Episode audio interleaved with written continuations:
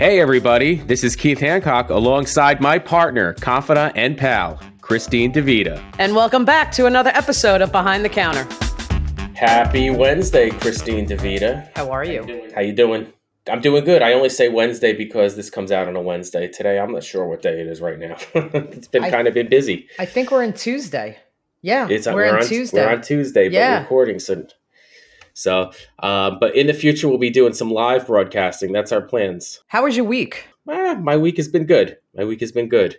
Starting off tonight, we're gonna see how this episode goes. I broke a little tradition. I got no coffee tonight. Doing a little. Uh, I've noticed I don't know if there's no mug. There's no mug. yeah, no mug in your right area. We're doing this. What is that, a DC or a. LaCroix? Is that a LaCroix or a DC? Oh, that neither, neither. That's Kirkland brand, baby. Oh, nice. Baby, baby, Representing gotta Costco, man. Nice. Mhm. They So- make the best sparkling water. Not a shout out to Kirkland. Kirkland brand is good on a lot of stuff. I'll tell you though, I really, I rarely drink soda anymore. I don't know about you. I just every time I drink I don't. whatever it might be, if I drink soda, it's usually Dr Pepper, but it's just so sweet now that I've all I drink is Yeah. seltzer all the time. Yeah, same doesn't- here. Just doesn't do it for me anymore. LaCroix and uh, the Oh, occasional LaCroix's ginger ale. yeah, this is basically the Kirkland version of Lacroix. Honestly, it's who the hell knows? It's probably friggin' Lacroix in there because you know yeah, they do that. because you know they private label Kirkland, which I think is Yeah. fine. So, uh, Oh, what do we have on deck for tonight? So tonight, starting off, we have some great articles. You know, we talked on our last episode a lot about Starbucks, and I talk a lot about Starbucks lately. So guess what? I'm going to start the episode off with. Since Let me I'm guess. kicking off Starbucks. Starbucks. All right, baby. Uh, so doing it, but they honestly they keep running some good headlines. So we we talked about the union, and we talked about uh, the three restaurant or restaurants, whatever they call them, stores, stores, shops, coffee places up in Buffalo, and they've unionized. That's official. Yes. It's done. So. Howard Schultz, the original CEO of Starbucks, has returned amid the, the new union wave. yeah. Both investors and employees have called on the company to abandon its anti union stance.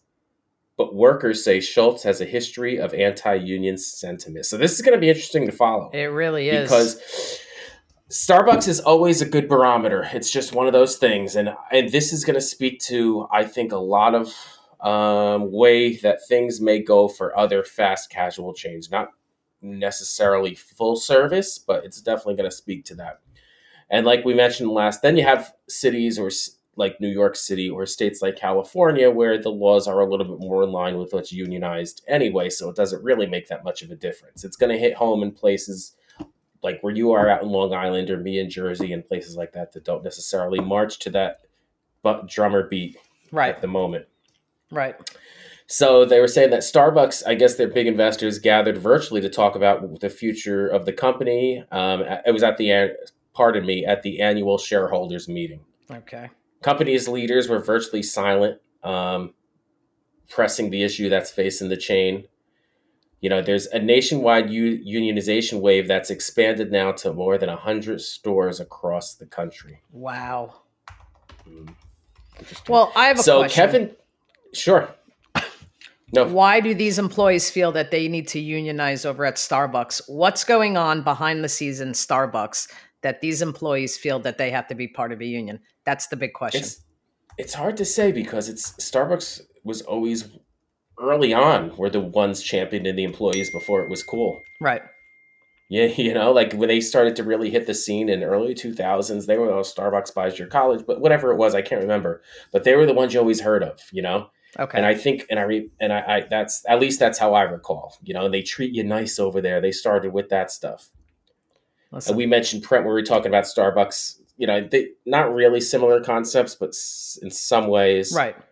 Pret took care of their employees well, but they were, you know, you had they were on it. Exactly. don't necessarily treat you nice, but they paid you and they took you out to dinner Right. and, and drinking and stuff like that. So there was a lot of lot of differences. Interesting. So I re- I actually remember.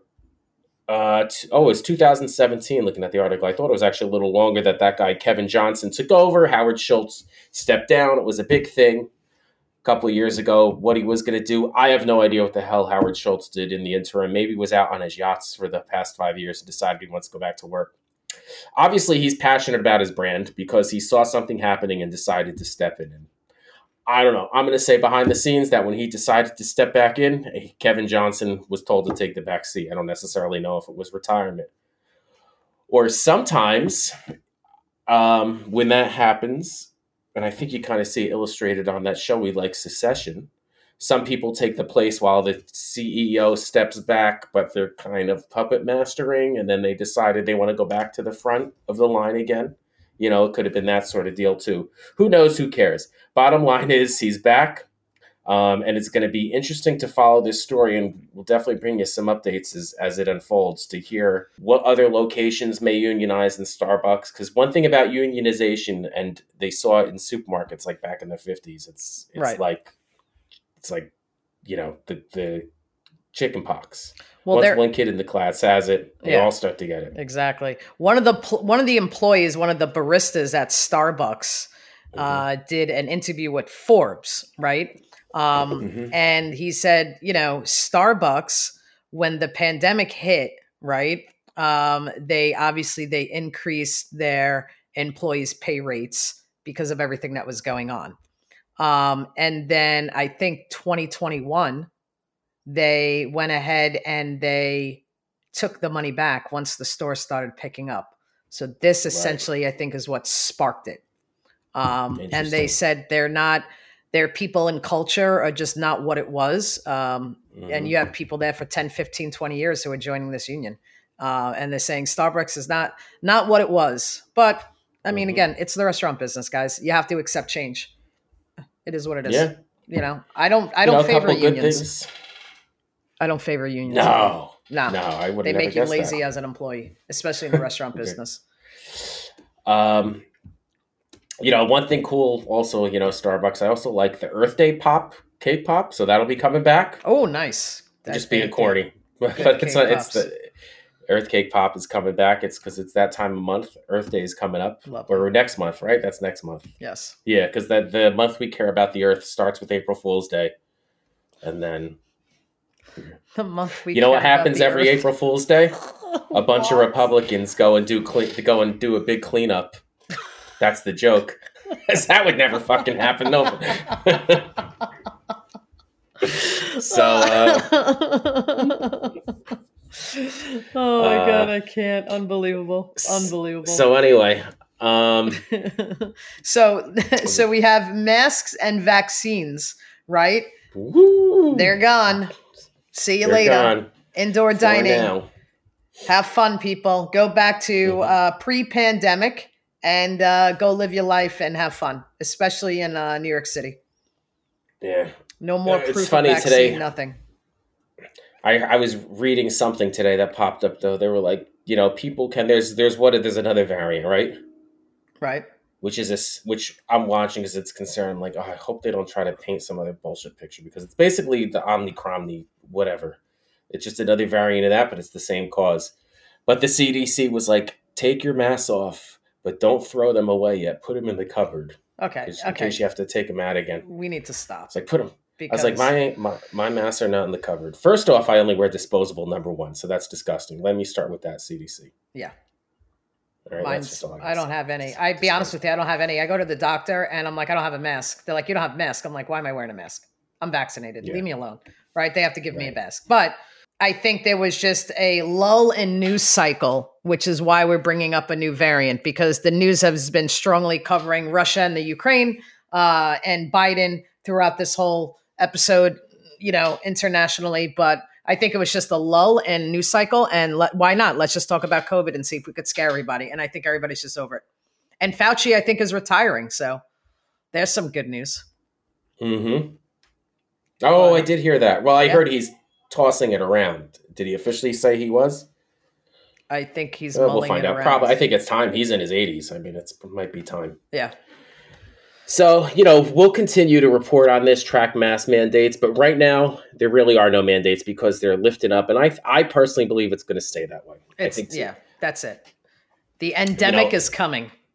The endemic is coming. Honestly, I think it came already. It, it, it's all, you know, they, they were saying it was backed by science, right? So sometimes I wonder which science is it political science or is it other science? Because we will see because they i'll tell you a lot of these democratic cities like new york when de blasio was in and states like california los angeles very hard on the mask mandates right you Yeah. could go to you could go to houston do whatever you want but then they started to take some polls about what the people wanted even those that vote for them and they don't want the mask mandates anymore Right.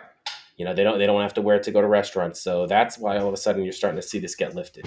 It's just you know they're Well- not being tone deaf i guess which is good. People don't want to wear their masks regardless. This is it's it's not a political thing. So that's that's what we're seeing so christine that's about where we're at with the mask mandates we'll report more on that off of the tail spit the tailwinds of the uh, pandemic congress is not sending any more financial aid to restaurants despite pleas from the industry I'm not surprised, and I did never read that they article on eater Yeah, I did, and I'm not surprised. And I think it's horrible. They, I mean, also not not not to not to go away from this one topic. They're also now not funding um, any more vaccines for uh, United States citizens. So it's uh, all about your health insurance plans. Are you paying for them? But to go back to Congress not not helping the restaurants uh, financially, I think it's absolutely ridiculous. It's one of the industries that took the biggest hit um, during the last two two years, um, and I think they should put more money into whatever it is that they're doing and start to beef up the Restaurant Revitalization Fund, the RRF, um, and that's it. Um, I think it needs to be replenished. These restaurants need help. Um, they're doing everything that they can, and I think Congress uh, dropped the ball big time on this. It's abundantly clear. It says that the Biden administration considers the pandemic to be basically over.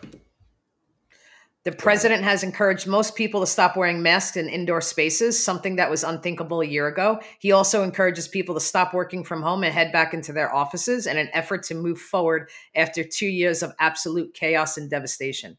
For restaurants, it's all but certain that the devastation will continue because there's a lot more into this than being destroyed by a pandemic. Inflation, gas prices, there shortages all over the place.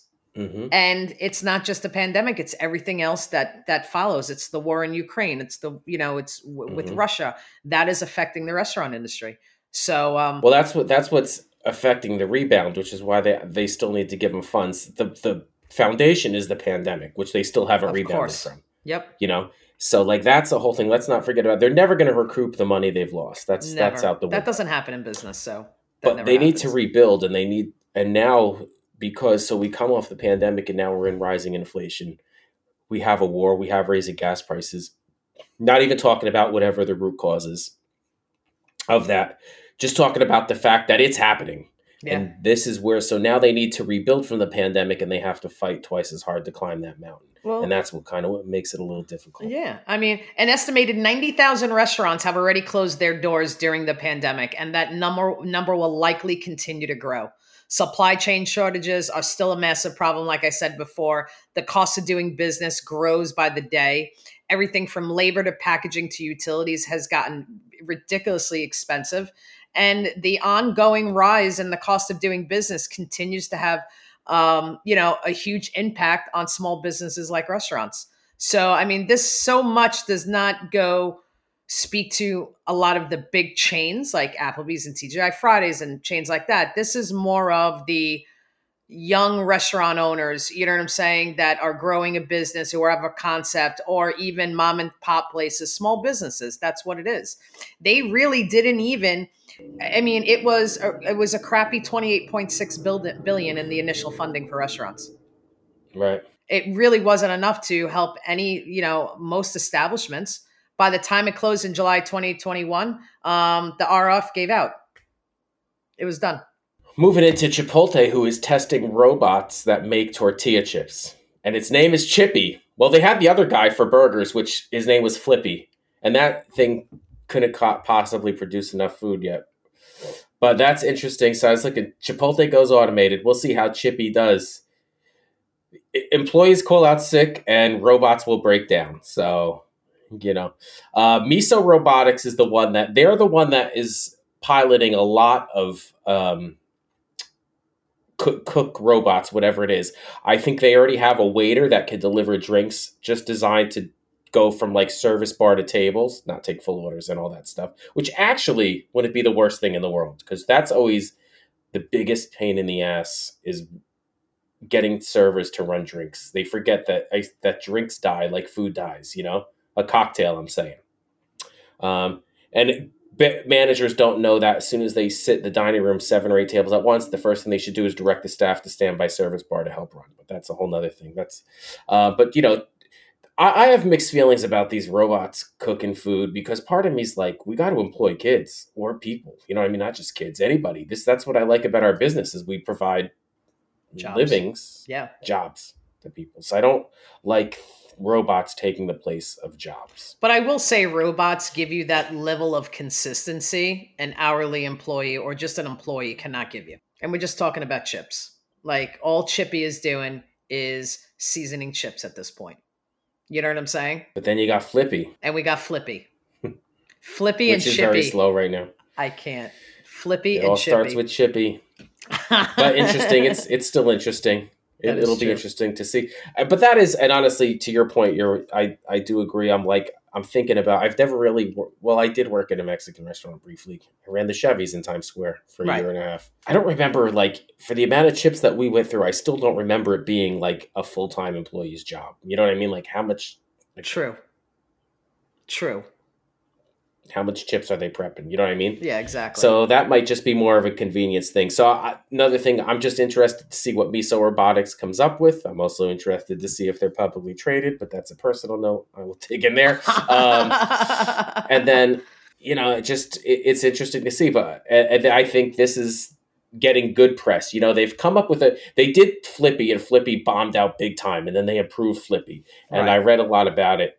In fact, here it is in the article flippy to chicken to a lot of different things. I think flippy is probably good like in an airport type setting or stadium type setting you okay. know what i mean? I can't see how that would work in a full service restaurant. You go to like a stadium where there's just a burger stand you put that thing there flipping hot dogs and hamburgers that actually could be convenient for you. You know just selling the selling the protein for you you dress it up and bun it up and get it out to the people. So we'll see where Flippy McDippy's going to go. Flippy McDippy, I love it. But go Chipotle. I love Chipotle. I follow them all the time. They're very innovative. I'm a huge fan of them. And uh, good for you, Chipotle. I look forward to seeing many great things for you guys in the news. You're on. You're on it. You're on the Chipotle thing, huh? I, yeah. I, I never liked them. And then I just liked how they had that that huge comeback. And I mentioned it a couple, like either last episode or two episodes ago. After the E. coli thing. Yeah, the E. coli thing yeah. and the CEO getting getting hauled away for stealing coke one day. I mean, it's just mm-hmm. I'm in awe and I'm I'm envious of their PR and, and marketing group because they did one hell of a job getting these guys out of the out of the hole that they were in with all that bad press. So congrats to them. I I hear you. Those burritos at Dos Toros, they speak to me. But I like Chipotle very much. Chipotle does the, the, the food is good. It's a good yeah. brand. All right. Segueing away from Chippy McDippy um, and talking about my love for making sure that we employ the American public and provide jobs to them. There's still that labor shortage, which is which brings us to the title of our episode today: "Labor Break You." Hopefully, our industry people get it. Make or break you, right? Why? Because labor will make or break you. That could bad labor could run a restaurant out of business because of those razor. We have so much fixed expense that that profit margin is just so razor thin. Correct. Correct. So labor it will make or break you, right? Rising labor costs, inflation, uh, minimum wages going up everywhere. Even yeah. doesn't matter blue state, red state, whatever. Minimum wages going up everywhere. Um, you know, so you have all of those things that we have to overcome and as we talked about in the last episode too, you know, restaurants where we've had tipped employees doing some work, which I still agree that they should do it because in a lot of ways a server is very much a subcontractor. You know, that's why they made that less lesser wage because they're selling product and they're using the restaurant's resources for their gratuities. Right. That was the whole thought process behind it. Yep. Uh, what does tip stand for? To ensure proper service. Yep. Right. So you're you're a, you're a subcontractor in that restaurant selling someone else's product to make your money. Yep. Just like other people do in a lot of different things, like a real estate agent. You know, some some real estate agents work for firms; they're not selling; they got to sell houses to make money. Where are they getting those leads from? So that's where Chippy might come in. This way, you don't have to take as much of a dippy out of the bottom line. That was I really can't. corny. That was key Uh, man. That is your finest right now. I love it. So- I love it. You know, obviously, maybe those might be some options, and then they have to look at how they can streamline their operations and make it more effective so that we're not having as many hands in the pot to get the job done. That is true.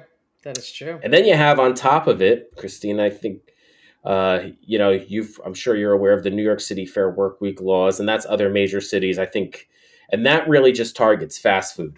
Yes, and that went into effect 2017. So Yes, it's so it they have has evolved yes. since then. they have more they, they, they want more harder. predictable scheduling. So it allows employees working shifts or part-time hours the ability to plan their budgets and schedules with more certainty around how much money they will make uh, and when they will work. Which I get it. I think it's great. You know, I actually like this. Um, you know, it took a little bit of getting used to back back then, but I get it. No, no cloping, uh, clopens. Remember, clopens, close opens.